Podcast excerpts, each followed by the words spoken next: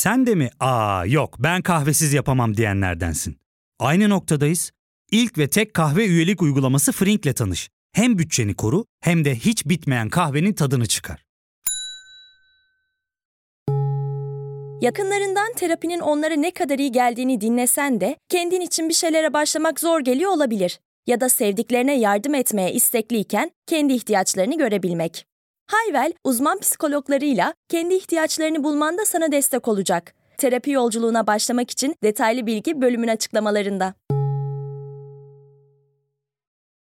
Trendspor'dan herkese merhabalar. Oğulcan Akçe ile birlikteyiz ve hem milli takımın son oynadığı maçları değerlendireceğiz hem de transfer gündemi yoğun. Fenerbahçe'nin teknik direktör arayışları var. Aynı zamanda NBA'de de hem yeni şampiyon belli oldu hem de draft konuları gündemde. Tüm bunları birlikte konuşacağız.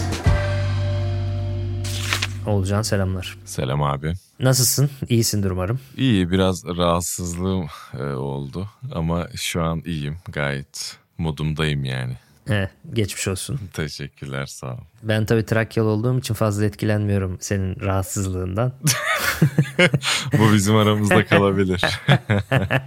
ama benim de etkilenme sebebim ondan değil. Yoksa iyiyizdir o konularda ama yani sıcaklar bizi bozdu abi. Geçmiş olsun diyelim. Sağ olasın teşekkürler. O zaman milli takımla başlayalım istersen. Tabii ki başlayalım. Şöyle ben sana aslında bir soru yöneltmek istiyorum burada. Milli takımda genel kadro açıklandığındaki tercihler, ilk 11 tercihleri bunları her zaman taraftarlar kendi tuttukları takıma göre tartışabiliyorlar biliyorsun. Yani hiçbir şekilde yetinmek mümkün değil. O neden olmadı, bu neden olmadı, şu neden oynamadı diye her zaman sorulacak. Ama şunu sormak istiyorum sana. Şimdi Mehmet Büyükekşi'nin açıklamalarında Kuntz'la alakalı öyle Kuntz'un planına, Kuntz'un geleceğine kesinlikle bağlıyız milli takım hocası olarak devam edecekten ziyade belki de Türkiye için gerçekten önemli olabilecek bu iki tane maç öncesinde aslında hiç güven dolu olmayan açıklamalar yapılan bir ortamda Stefan Kuntz ne kadar bu maçlara kafasını verebilirdi? Bu birinci sorum olsun sana. İkincisi de acaba bazen Türk milli takımının hiçbir zaman bizim o beklediğimiz oyun seviyesine çıkamamasının sebebi her zaman olduğu gibi sağ dışı etkenler olabilir mi? Ya ben bunu hakikaten biraz fazla düşünüyorum ya ve sebep bu olabilir diyorum muhtemeldir. Yani bence zaten teknik direktörler arasında özellikle yerli ve boşta olan ve gücü olan teknik direktörlerin ağırlığı özellikle yabancı hocaların ensesinde böyle demokrasinin kılıcı gibi sallanıyor. Ve büyük ihtimalle zaten bu iki maçtaki sonuç ne olursa olsun göndermeyi düşünüyorlardı konusu ki ben bu podcast'i başlamadan hemen önce Twitter'da yerine Abdullah Avcı'nın getirileceğine dair bir haber okudum. E, sürpriz de olmadı benim için senin söylediğin sebeplerden dolayı. Zaten hani çok güven ortamı gözükmüyordu. Şimdi iki farklı tarafı var olacağım bu işin. Birincisi direkt rakamlara bakarak söyleyeyim sana. 18 maçlık bir milli takım periyodu var hocanın. 12 galibiyet, 2 beraberlik, 4 mağlubiyet. Toplamda 2.11 maç başı puan ortalaması bizim Türk milli takımının standardının çok üzerinde. Fakat baktığın zaman bu 18 maça Kuntz döneminde biz 18 maçın sadece 3 tanesini zorlu rakiplere karşı oynamışız. Sayıyorum onları. Bir tanesi İtalya'ya karşı hazırlık maçı 3-2 kaybetmişiz. Türkiye'de oynanmış. Bir tanesi yakın dönemde oynanan Hırvatistan maçı. Kendi sahamızda Bursa'da oynadık. 2-0 kaybettik. Bir tanesi de eleme maçı çok önemli. Portekiz Türkiye maçı. İşte Buran penaltı kaçırdığı son maçı vardı ya. O maçı da 3-1 kaybetmişiz. Kendimizden güçlü 3 rakibe karşı da kaybetmişiz. Onun dışındaki maçlar sırasıyla sayıyorum. Norveç, Letonya, Cebeli Tarık, Karadağ, Faroe Adaları, Litvanya, Lüksemburg, Litvanya, Lüksemburg tekrar Faroe Adaları, İskoçya, Çek Cumhuriyeti hazırlık maçları, Ermenistan, Letonya ve son olarak Galler. Galler bir tek bize denk yakın sayılabilecek takımdı. Onlar da düşüşteler neyse ki ve bizim maçta da hem kırmızı kart olsun hem penaltısı olsun birçok hata yaptılar. Şimdi bu takımlara göre iyi sonuçlar almışız kendimize yakın ve bizden aşağıda olan. Ama yine de mesela Lüksemburg'la kendi sahamızda 3-3 berabere kaldık. Hem de bir hazırlık maçı değildi bu. Grup maçıydı, eleme maçıydı. Evet. Öte yandan işte Faroe Adalarına yine aynı şekilde 2-1 kaybettik. 25 Eylül 2022'de. Yani kendimizden oldukça zayıf rakiplere karşı da puan bıraktığımız, kaybettiğimiz maçlarda oynadık bir yandan. Böyle bakınca rakiplerin seviyesine analiz edip tek tek baktığım zaman başarılı bir tablo göremiyorum ben. Ve geçen işte 2 yıl olmuş. 8 Ekim 2021 ilk maçı Norveç'e karşı. Bugün 2023'e geldik. 2 yıl oldu. Bu iki yılda milli takımın futbolu ileriye doğru gidiyor mu? Yani geriye gitmiyor bence ama ileriye doğru da bir gidiş görmedim ben açıkçası. Çok oyuncu havuzunda yeni değişiklikler vesaire var mı? Onlar da yok bana kalırsa. Ben yani Kuntz'u açıkçası çok başarısız olarak nitelendiremiyorum ama başarılı olarak da nitelendiremiyorum. Şu ana kadar performansı bana 10 üzerinden 6-7'lik ortalama bir performans olarak geliyor. Olması gereken bir performans gibi geliyor ama sanki sana maçları da saydığın noktada. Yani zaten bu olmalı. Yani evet zayıf rakiplere karşı iyi sonuçlar almış ama Faroe Odaları mağlubiyeti, Lüksemburg beraberliği gibi hayal kırıklığı da birkaç tane olmuş. Yani bence ortalama tamamen. Tam orta hatta yani. E, o yüzden başarısız da çok diyemiyorum ama başarılı da diyemiyorum. Ha şu anda takım işte elemelerde D grubunda bu kadar iyi başlamışken rakiplerinde puan kaybetmeleri, sürpriz puan kaybetmeleri sayesinde önemli bir avantaj yakalamışken şu anda hoca değişikliği de doğru bir zamanlama değil bence maalesef. Yani bu adamla yola başlamışsın. E adam da iyi gidiyor şu an itibariyle. Tabii ki grupta rakiplerinin de hataları olmuş olabilir ama şu anda hedeflerinin, beklentinin üzerinde gidiyorsun. E şu anda bir değişiklik yapmak da Euro 2024 öncesi bana çok mantıklı gelmiyor ama büyük ihtimalle ben o değişikliğin gerçekleşeceğini düşünüyorum. Bir de burada soru işareti yaratan şey şu. Değişirse milli takım gerçekten ileri gidecek mi?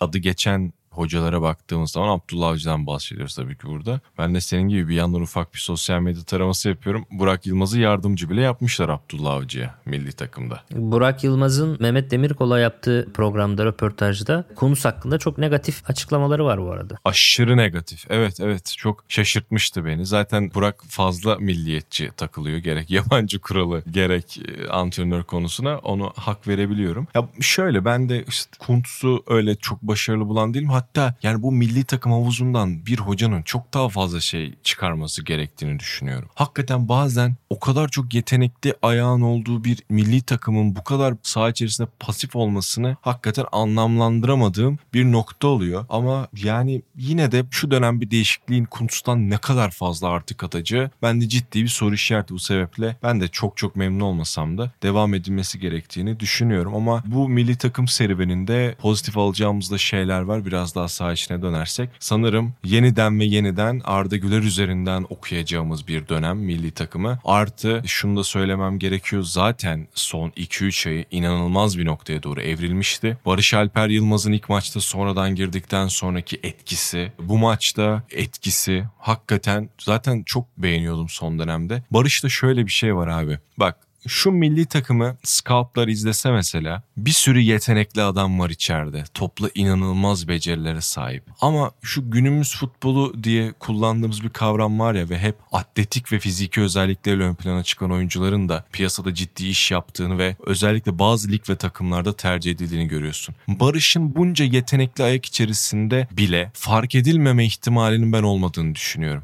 gerçekten çok iyi bir oyuncu. Tamam bence hala tecrübesiz. E, hala yanlış kararlar verebiliyor. Ama son dönemdeki haline baktığında sen geçtiğimiz programlarda bir şeyden bahsetmiştin. Oyuncunun kişiliği de yeni anladım ki yeteneği kadar önemlidir diye. Kaçırdığı gol sonrası kendini yırtıyor. Hep arıyor, hep istiyor. Bence aynı zamanda da futbolcu yanında özel de bir karakter. O yüzden ben Barış'ı burada ekstra övmek istedim. Arda'yı zaten hep övüyoruz ama Barış'a da net bir parantez gerekiyor. Arda'nın golündeki sevinci çok güzel Barış'ın. Evet. ne yaptın sen? Nasıl nasıl dermiş gibi. O da aslında ne kadar takım oyununa yatkın olduğunu, ne kadar takıma katkı sağlayabilecek tipte egosuz bir karakter olduğunu da gösteriyor. Hatırlarsan Zaniolo ile aynı pozisyonun oyuncuları Galatasaray'da bu sezonun ikinci yarısında ve yeri geldi Zaniolo'yu kesti kendi oynadı ya. Hani Zaniolo'nun olmamış hali sonuçta. Hani ikisi de benzer tipte çok güçlü fizikler ama Zaniolo topa da daha iyi vurur. Kariyeri de işte potansiyeli vesaire de daha yüksektir. Barış kesti onu. Niye kesti? Yeri geldi kesti yani. Ondan önce Barış girdi oyuna. Çünkü takım oyununa daha uygundu. Yani kendi egosunu eziyordu. Şut atmıyordu. Bazen yeri geliyordu. Pas veriyordu falan. Ben karakter olarak da yani takım oyununa yatkınlık olarak da çok iş yaptığını düşünüyorum. Mesela son maçta Santrfor olmadı ilk yarı. Mesela top ezdi. Bir iki tane şey zorladı. İşte Galler 10 kişi kaldıktan sonra daha da kapalı oynamaya başladı. Barış oyunu henüz çok bilmiyor. Mesela burada da şey diyorlar ya işte Barış Alper Yılmaz Burak Burak Yılmaz'a benziyor. Hepimiz diyoruz bunu ben de diyorum. O yüzden santrfor olabilir öğrenirse onun gibi koşular yapabilir. Ama bu hemen bir kere de öğrenilecek bir şey değil. Çok zor çok uzun bir süreç gerekiyor. Şenol Hoca da Burak Yılmaz'ı bir kere de öğretmedi. Şenol Hoca'nın o Fenerbahçe ile müthiş şampiyonluk yarışı verdikleri işte herkesin 83 puan falan topladığı o 10-11 sezonda Burak Yılmaz kanat oynadı. Daha sonraki sene santrfor oynadı.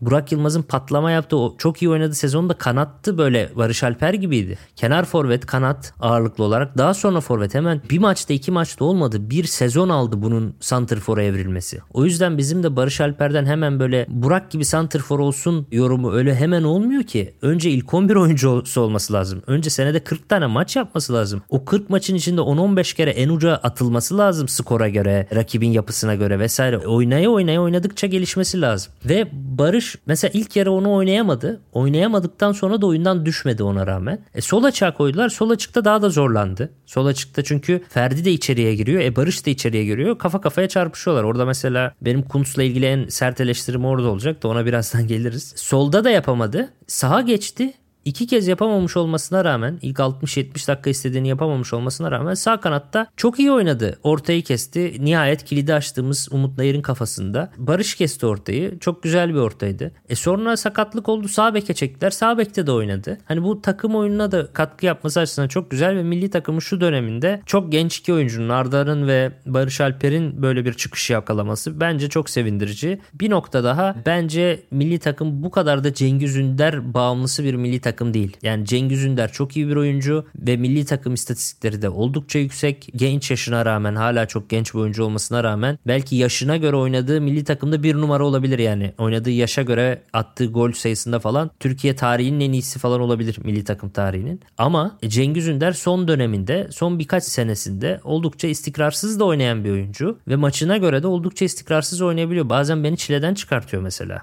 Yanlış kararları. Tam o sırada da gidip gol de atabiliyor. yani çünkü iyi de bir yani yetenekli de bir oyuncu. Hani biraz iki ucu çıkmaz sokak olabiliyor ama Arda'dan sonra bu kadar da bağımlı olmadığını da görebiliyorsun. Yani Jorge Jesus'u yeri geldi eleştirdik işte sağ önde oynatıyor vesaire sisteminden dolayı ama ben Arda Güler'in sağ önde de gayet iyi oynadığını düşünüyorum. Hatta belki şu yaşında dar alanda baskı altında oynatmaktansa sağ kenarda daha böyle topu sol ayağına alıp daha geniş açıyla oyunu görebildiği sağ kenarda yeri geldiğinde oynaması bence daha iyi olabilir Arda içinde ki golü attığı mesafe de ona yakın bir şey yani. O merkezdeki dar alandan kendini kurtarıp bir açı yakaladı. Ölçüp biçmek için bir zaman yakaladı ve oradan o golü attı. Ben şimdi bu milli takımın orta sahasında çok kaliteli bir üçlü var. Gerçekten Avrupa'da birçok Avrupa ülkesinin özeneceği bir üçlü var. Yani Dortmund'dan Salih Özcan, Inter'den Hakan Çalhanoğlu ve Benfica'ya transfer olan Orkun Kökçü. Yani bu üçü de gerçekten Avrupa'nın üst seviye oyuncuları. Şimdi bunları bir türlü oturtamadık. Bir süredir bunların birbiriyle birçok maç yapması ve kalitesini yansıtması lazımdı ama oynatamıyoruz. Bence bunları kesmeden sağ öne de şu yaşında Arda'yı koyarak oynanabilir. Cengiz çünkü şu anda çok o kadar istikrarlı gitmiyor.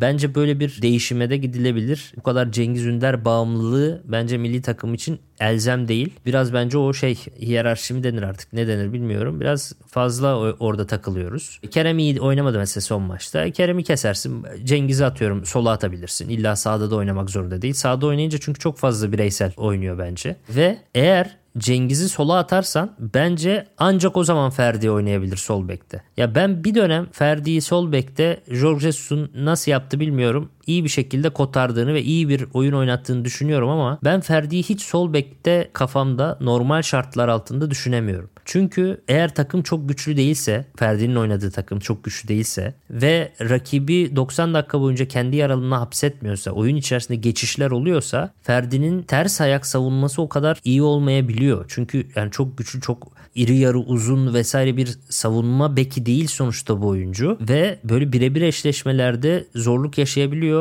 Şimdi bir de önünde Kerem oynuyor. Şimdi Kerem'in de savunma yardımı düşük. Ve Kerem de sağ ayağıyla içeri giren oyuncu. Ferdi de sağ ayağıyla içeri giren oyuncu. Sürekli orada bir çarpışma yaşanıyor ve Letonya maçında hatırla. Oradan topu alan rakip sağ topu atıyor Ferdi ile Kerem'in arkasına doğru. Hep Abdülkerim'le başa baş kalıyor tek topta. Hani burada çok bariz bir problem var. Fakat bunu hoca çözemedi. İki maçta da mesela sol taraf top getiremiyor. Sol tarafta bir kısırlaşma oluyor. Hep içeri çekmek zorunda kalıyorlar. İki maçta da sol taraf hiç işlemedi. İnadına da Ferdi ile Kerem önlü arkalı oynuyor. Mesela bu tip teknik adam düzeltmesi gereken şeyleri de düzeltmekte bence geç kaldı. Her iki maçın da 60. 70. dakikasında da bekler değişmek zorunda kaldı. Ya şimdi Zeki Roma'da oynuyor diye kafu değil ki kardeşim yani. Eskiden kafu Roma'da oynuyordu.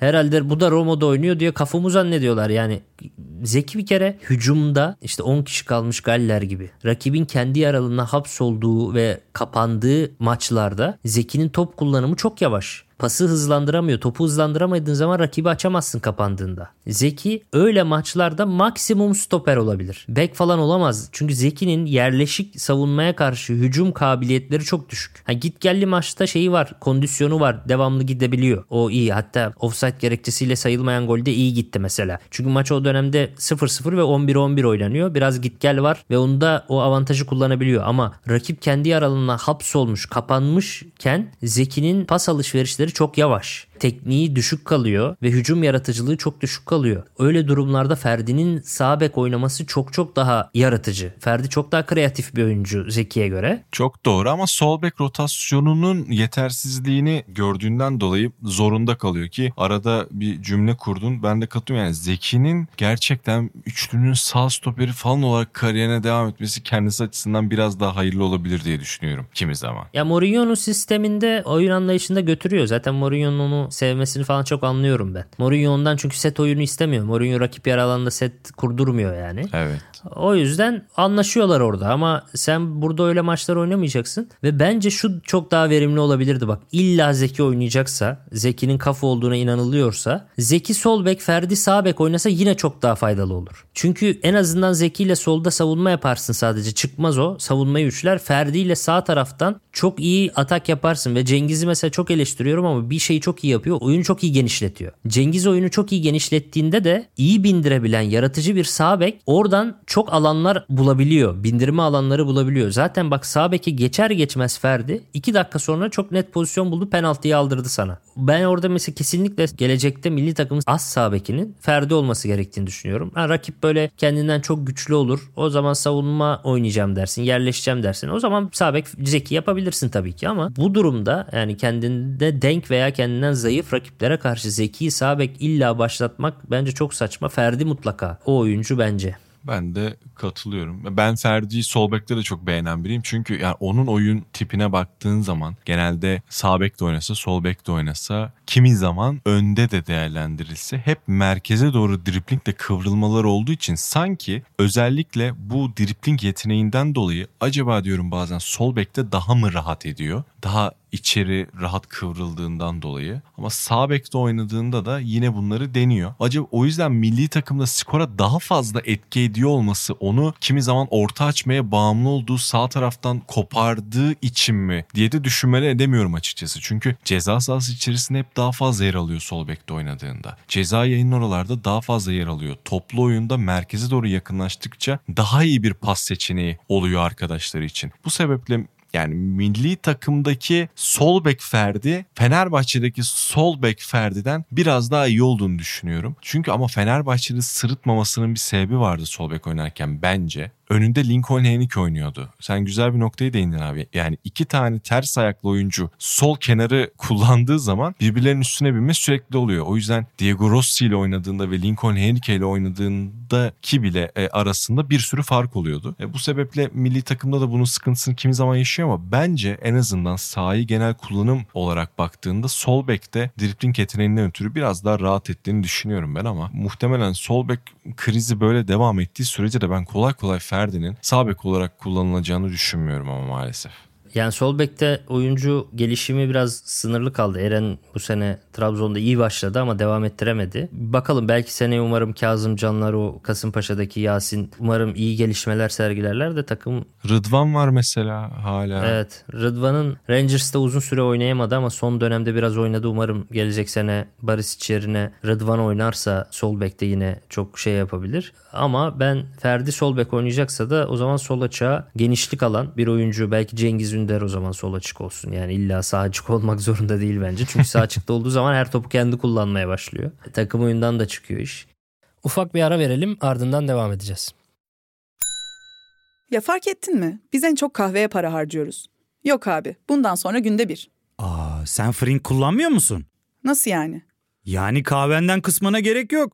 Frink'e üye olursan aylık sadece 1200 TL'ye istediğin çeşit kahveyi istediğin kadar içebilirsin. Günlük 40 TL'ye sınırsız kahve mi yani? Çok iyiymiş. Aynen. Hatta şu anda 200 TL'lik bir indirim kodu da var. E hadi hemen indirip üye ol da bu fırsatı kaçırma.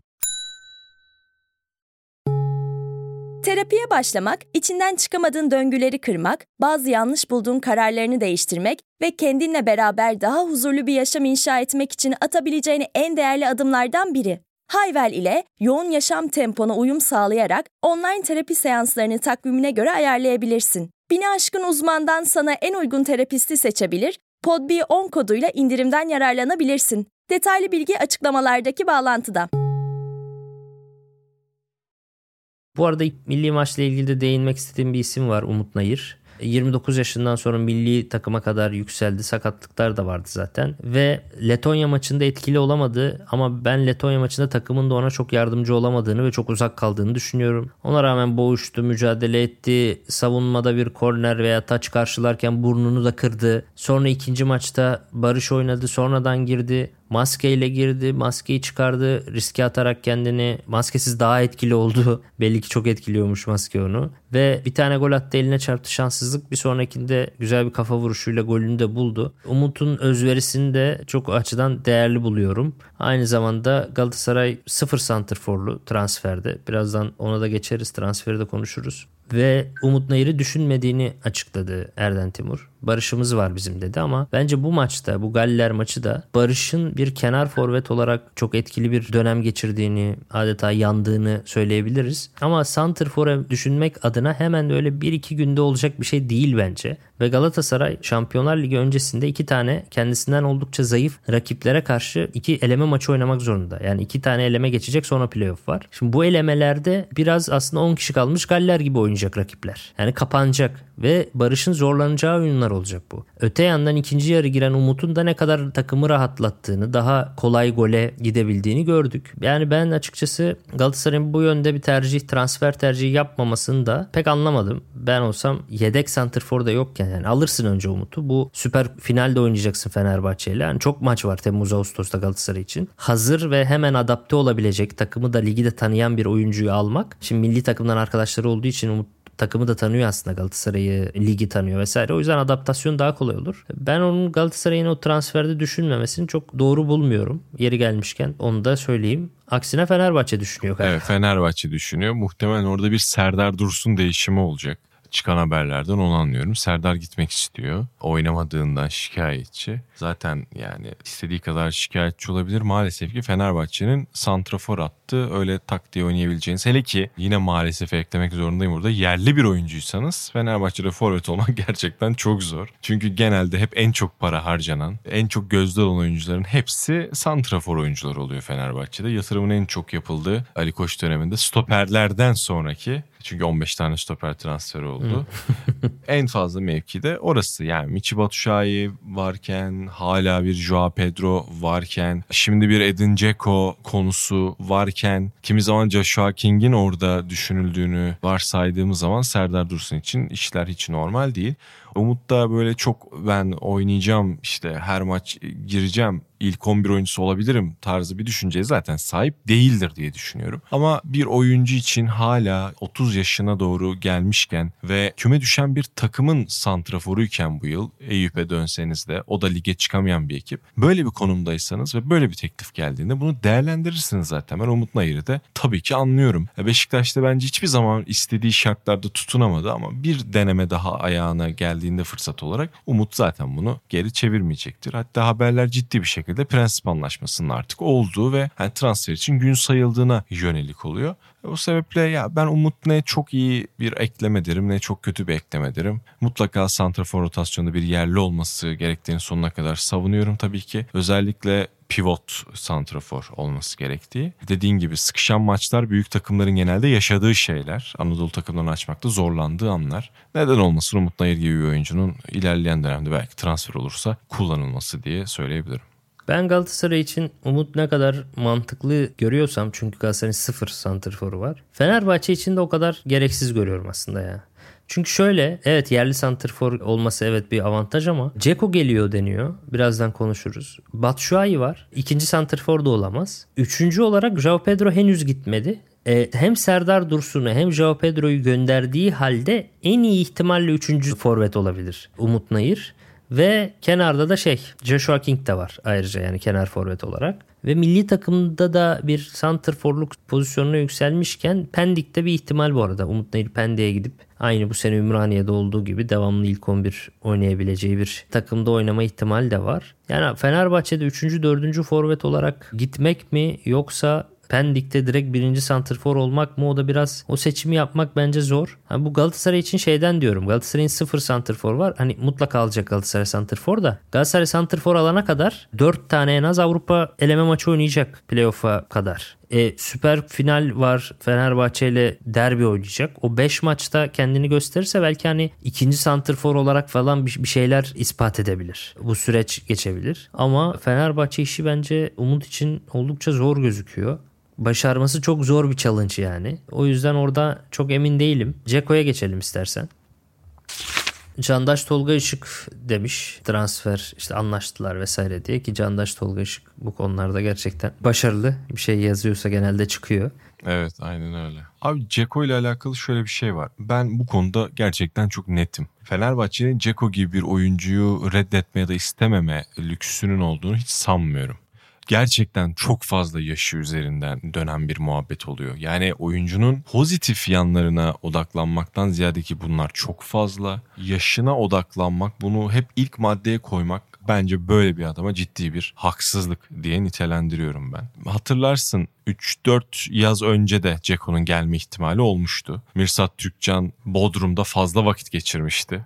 Edin Ceko'nun transferini Fenerbahçe'ye yapabilmek için ama o dönem olmamıştı. İki hafta önce Şampiyonlar Ligi finalinde ilk 11 oynamış bir oyuncudan bahsediyoruz. Bu en yakın örnek olduğu için söylüyorum ama genel kariyerine baktığımda videosunu da yeni çektim ve son iki haftadır fazla Edin Ceko'ya maruz kaldım. O sebeple gönül rahatlığıyla söyleyebilirim ki yani çok acayip 19 yıllık bir kariyerden bahsediyoruz burada. Teplitse'den dönemden itibaren kariyerinde 30 maçtan az oynadığı tek bir sezon bile yok. Maç sayısı bazen çok net bir gösterge olmayabilir. Aldığı süre orada önemli. 3 sezon 2000 dakika ve 2500 dakika arasında geri kalan bütün sezonlarda minimum 2500 dakikası var Edin Dzeko'nun. İnanılmaz gerçekten. İnanılmaz bir istikrar. Kariyerinin hiçbir döneminde istikrar olarak bir düşüş söz konusu değil. Hiç uzun bir sakatlığı yok. Hep kısa çok çok kısa sakatlıklar. Aynen. 2-3 tane adele sakatlığı var her oyuncuda yani 20 yıllık bir kariyerden bahsediyoruz.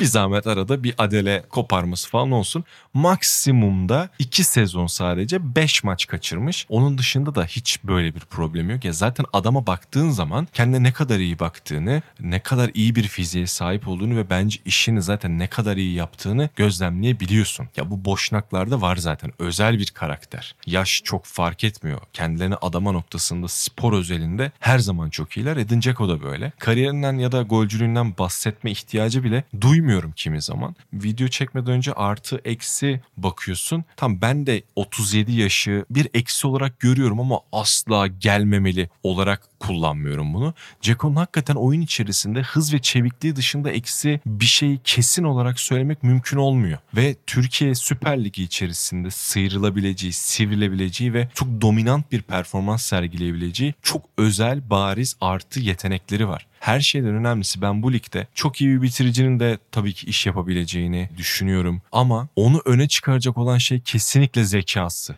Böyle bir aldatmadan tut rakip savunmayı okuyarak aldığı bir pozisyon ne kadar oyunun zeka üzerine olduğunu çok net bir şekilde görüyorsun. Ve iddia ediyorum ki sırf bu sebeple bile Fenerbahçe'ye geldiği takdirde çok özel bir sezon geçecek. Özellikle Süper Lig'in bu kadar yetersiz savunmacılarının olduğu liginde. Bu sebeple Edin Dzeko fırsatı varsa Fenerbahçe'nin ki dediğin gibi Candaş Çolga Işık'a göre geldi. Bizim Dzeko'nun olası maliyeti ve biraz da yaşı dışında çok negatif bakacağımız bir durum olduğunu kesinlikle düşünmüyorum. Bakalım umarım hayırlısı olur. Bu arada yine Twitter'da bir haber olarak gördüm. Galatasaray'ın Mert Müldür'le ilgili transfer ciddileştirdiğine dair bir şeyler okudum. Ama Candaş kadar şey bir kaynak değil yani güvenilir. Değil ama daha çok geçmeye başladı Mert Müldür. Mert'le ilgili ben geçen sezon full sakat geçirdiği için geçen sezon hiç oynayamadı. Biraz da zaten o yüzden bonservisi daha düşük ve Galatasaray'da direkt 11'e ikna etmeden getirebilme ihtimali bence arttı. Ve bence iyi oldu bu. Rotasyonda ve beklentisi daha düşük seviyede gelirse Mert'in daha çabuk adapte olup kafası daha rahat bir şekilde ilk 11 formasını alabileceğini düşünüyorum. Geçen seneki ağır sakatlığının öncesinde oldukça potansiyelli bir oyuncu olarak görüyordum ben Mert'i. Hızlı, konsantre, akıllı bir bek oyuncusu. Fiziği de oldukça iyi bir bek oyuncusu. Ve Sasha Boy'un da ayrılması durumunda hem de yerli statüsünde olacağı için ben Galatasaray'ın rotasyonunda oldukça iyi bir hamle olacağını düşünüyorum. Çünkü yeri geldiği zaman sol bekte oynatabilirsiniz. Hani bir sol bek alacaksınız. Onun bir alternatifi var tabii Kazımcan. Ama seneye Galatasaray 50 maç oynayacak ve orada iki bekte de oynayabilecek. Bu sene Dubois'un çok iyi yaptığı bir şekilde Dubois birçok maçta sol bekteki eksikliği de çok iyi giderdi bu sezon. Ve Mert'in de bunu da karşılayabileceğini düşünüyorum. O yüzden Galatasaray'ın da o rotasyon transferinde böyle bir karar verirse doğru bir karar vereceğini düşünüyorum. Tabii tutar tutmaz bilemiyorum ama ben oldukça pozitifim o açıdan. Ve Mert Müldür demişken aklıma biraz gurbetçi oyuncular geldi. Kayda aldığımız akşam Ümit Milli Takım maçına gittim. Bosna Hersek'le karşı karşıya geldi Ümit Milli Takım. Ve bundan 3 gün önce de Azerbaycan Ümit Milli Takımıyla karşı karşıya gelmiştik. Şu çok dikkatimi çekti. İlk defa böyle bir milli takım görüyorum. Ümit milli takım fizik kalitesi çok yüksek. Burada tabii çok gurbetçi oyuncuların varlığıyla da alakalı bir durum ama geçmişte de gurbetçi oyuncularımız olurdu ama bu, bu dönemki gurbetçi oyuncular bir de üstün fizikli denk geldi. Eskiden Hamit falan vardı böyle çok güçlü ama Nuri falan inceci oyunculardı. Mesela Aksel var Norveç 2. liginden bulmuşlar galiba. Fiziği iyi. Cem var Avusturya Ligi'nde. Orta sahada bunlar var. Kenan var Juventus'un altyapısından gerçekten çok wonderkid denebilecek bir oyuncu. Abi forvet attığımız Enis Destan'la Bertu Yıldırım ya. 1.90 ortalama var orada. Evet ve Erencan Yardımcı giriyor. Giren Erencan Yardımcı da boyuna göre hızı çok iyi bir oyuncu yani. Hem uzun hem hızlı. Yani biraz topla ilişkileri kötü Erencan Yardımcı'nın ama o da atlet. Yani Türkiye'de yetişmişler de eskiden ufak tefek olurlardı ama bu Bertu, Erencan ve Enis Destan da Enis Polonya'da oynuyor şimdi. Onların da uzun şey oyuncular, iri. Enis biraz yavaş yani daha ağır kalıyor. Diğerlerine göre çok atlet değil ama Bertu ile Erencan bir de fizik olarak da güçlü ve hızlı da oyuncu. Erencan hızlı mesela baya. Evet aynen. E, sol bek Kazımcan oldukça hızlı ve atlet. Stoperlerde Serdar Portekiz'e gitti Beşiktaş'ın altyapısından biliyorsunuz. O güçlü bir oyuncu. Ravil Belçika'da devamlı oynayınca biraz inceydi, yumuşaktı. Biraz daha böyle e, sertleşmiş. Kalede Doğan var. İyi bir ümit milli takımdı. Azerbaycan'ı 1-0 yendik ama böyle 6-7 olabilecek tek kale oynadık yani çok üstündük. Bosna'yı da 4-1 yendik. Ümit milli takım çok iyiydi. Beklediğimden çok iyiydi yani. Umarım bu şekilde devam ederler ve hani fizik kalitesi böyle biraz Almanya gibi falan bir takımdı yani şaşırttı beni açıkçası o açıdan. Normalde bizimkiler hep ufak tefek olurdu ya Yıldıraylar, Evet, Emre evet. Belezoğulları var. Hiç ufak tefek adam yok. Hepsi 1.80 üstü. Döve döve yendiler yani iki maçı da. O yüzden izlemesi de keyifliydi. Onlara da değinmiş olayım. Ben de şimdi bir yandan baktım. Enis 1.85, Bertu 1.86, Erencan da 1.88. Ben şey şaşırdım. Bertu daha uzun duruyor diğerlerinden. Meğer Erencan onlardan daha uzunmuş. Bertur çok güçlü olduğu için bayağı şey gözüküyor. Aynen öyle. Abi Fenerbahçe'de bir hoca konusu var ama biz bunu zaten bir, bir ay daha bence istediğimiz programda konuşabiliriz diye düşünüyorum. Ee, çok fazla irdelemeye gerek var mı bilmiyorum. Sadece hani güncel olarak bir iki cümleyle söyleyelim. Yani adı geçenler tabii ki var. Montella yalanlandı. Volkan Demirel Hatay'da devam edeceğini söyledi. İsmail Kartal'a teklif gitmediği yazıldı. Sergen Yalçın Azerbaycan'da. Geriye tek bir isim kalıyor. Onu da az önce milli takım özelinde konuştuk. Bir Fenerbahçeli olarak ne kadar mutlu olduğumu anlatamam gerçekten. Kesinlikle bunu tabii ki mübalağa yaparak söylüyorum. Abdullah Avcı özelinde düşünmek lazım herhalde. Bu kadar isim yalanlanması, hiçbir şey söylenmemesi ve görüşülmemesi. George Jesus'un Türkiye Kupası finalinden sonra iki hafta önce kararın başkanına söyledim ki hazırlanabilmesi, plan yapabilmesi açısından demesinin ardından totalde tabii ki yine bir ay geçti ve hiç hiçbir somut bir şey yok. Herkesin yaptığı haber patlıyor. Net bir isim ortaya çıkmıyor. Aykut Kocaman da kesinlikle yokum diyor. Aykut Kocaman zaten ben Aykut Hoca'yı düşünmezdim bile çünkü çok barizdi zaten Ali Koç yönetimi varken. Ben Emre Belezoğlu için aynı şeyi düşünüyorum bu arada. Yani Emre Belezoğlu, Aykut Kocaman bu isimde Ali Koç varken bir daha Fenerbahçe'nin içerisine gireceğini sanmıyorum. Antrenör konusu Fenerbahçe'de bu şekilde devam ediyor. Ben ne olursa olsun bir şekilde İsmail Kartal'ın olacağını düşünüyorum bu gidişle. Çok büyük bir sürpriz yabancı hoca olması hiç adı geçmeyen. Twitter'da şeyi çok fazla görüyorum. Hani ligi bilen, takım bilen Vitor Pereira boşta diye. çok doğru. Benim de ne kadar sevdiğimi bilirsin. Keşke olsa ama muhtemelen o da Ali Koç varken Evet. kulübün içerisine girmez diye düşünüyorum. Ersun Yanal da olmaz. Evet Ersun Yanal da olmaz. Ha bilmiyorum bu konu benim kafamı karıştırıyor. Dilersen Kimse olmayacak demek. Ali Koç, Ali Koç olarak o espri yapıldığı evet gibi esprin evet, teknik direktör olarak devam. aynen Kulübü öyle. de biliyor, camiayı da biliyor gayet. Ya bilmiyorum açıkçası yani bir sonraki bölümde falan konuşuruz herhalde. Şu an o kadar çıkmaz sokaktayız ki yani. Evet. Kimse olmuyor herhalde. Teknik direktörsüz kaldı Fenerbahçe demek. Aynen öyle. Belki abi bir sonraki programda hala Fenerbahçe'nin teknik direktörü belli olmuş bile olabilir diyelim ve bence hızlı hızlı diğer gündem maddelerimize geçelim. Quincy Promes eskiden gerçekten Rusya'da oynadığı dönemde canavar gibi bir topçuydu. Bir uyuşturucu kaçakçılığı meselesi olmuştu. Bayağı da şaşırmıştı. Ciddi milyar dolarlardan bahsediyorlardı o kaçakçılıkta. Bu sefer de kuzenini bıçakladığı için adam öldürmeye teşebbüsten 18 ay hapis cezası almış. Kendi yeteneğine hakaret eden arkadaşlarımızdan bir tanesi daha diyorum burada. NBA'de sonunda şampiyon belli oldu. Denver Nuggets oldu. Çoğu insanların beklediğine göre ben Miami tarafındaydım ama Denver Nuggets 5 maç sonunda şampiyon oldu. Kimin damga vurduğunu söylememe de çok gerek yok herhalde. Denver şampiyon olduysa Nikola Jokic zaten oradadır. Kendilerini tebrik ediyoruz. Jokic'e de basketbolu bu kadar kolaylaştırdığı için teşekkür ediyoruz. Draft herhalde NBA kadar beklenen bir şey ve bu yıl Victor Wembanyama var. Çok uzun süredir ligin beklediği bir oyuncu. Ben NBA'ye nasıl adapte olacağını gerçekten büyük bir merakla bekliyorum. Zaten San Antonio Spurs muhtemelen birinci sıradan seçecek. 23 Haziran Cuma günü saat gece 3'te başlayacak. Aynı zamanda onunla beraber Scott Henderson da bu sene draft olacak. Onun da çok üst sıralardan seçilmesi bekleniyor diyelim. Bir de son bir bisiklet haberi var. O üzücü bir haber. Ben de hani Twitter'da rastladım. Tim Bahrain Victorious'un 26 yaşında bir İsviçreli bisikletçisi vardı. Gino Möder. E, 16 Haziran'da İsviçre bisiklet turunun 5. turunda karıştığı kazada yoldan çıkıp çok böyle yüksek patika gibi bir yerden kafa üstü düşerek maalesef kötü bir görüntü vardı. Böyle bisiklet takip eden birkaç kişiyi Twitter'da takip ediyorum ve gördüm yazdıklarını. Hani ilk anda da zaten iyi bir haber gelmesini hiç beklememişler. Ve kaldırıldı hastanede hayatını kaybetmiş. İsviçreli bisikletçi İsviçre bisiklet turunda böyle kötü bir kader trajik bir şekilde hayatını kaybedebiliyor. Başsağlığı dilemiş olalım son olarak. Ağzına sağlık Oğulcan'cığım. Senin de Sinan abi. Haftayı güzelce özetlemiş olduk. Dinlediğiniz için teşekkürler. Haftaya görüşmek üzere. Hoşçakalın. Hoşçakalın.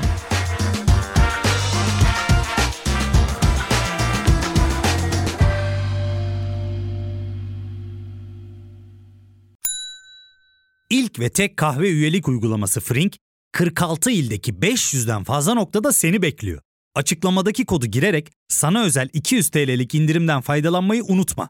Hadi sen de Frink üyeliğini başlat, kahven hiç bitmesin. Hem bugününe hem yarınına katacaklarıyla terapi yolculuğuna ve daha iyi hissetmeye bugün Hayvel ile başla. Açıklamadaki linkten Hayvel'i indir, ücretsiz tanışma görüşmelerinin ardından bütçene uygun seans paketini seç ve terapi yolculuğuna başla.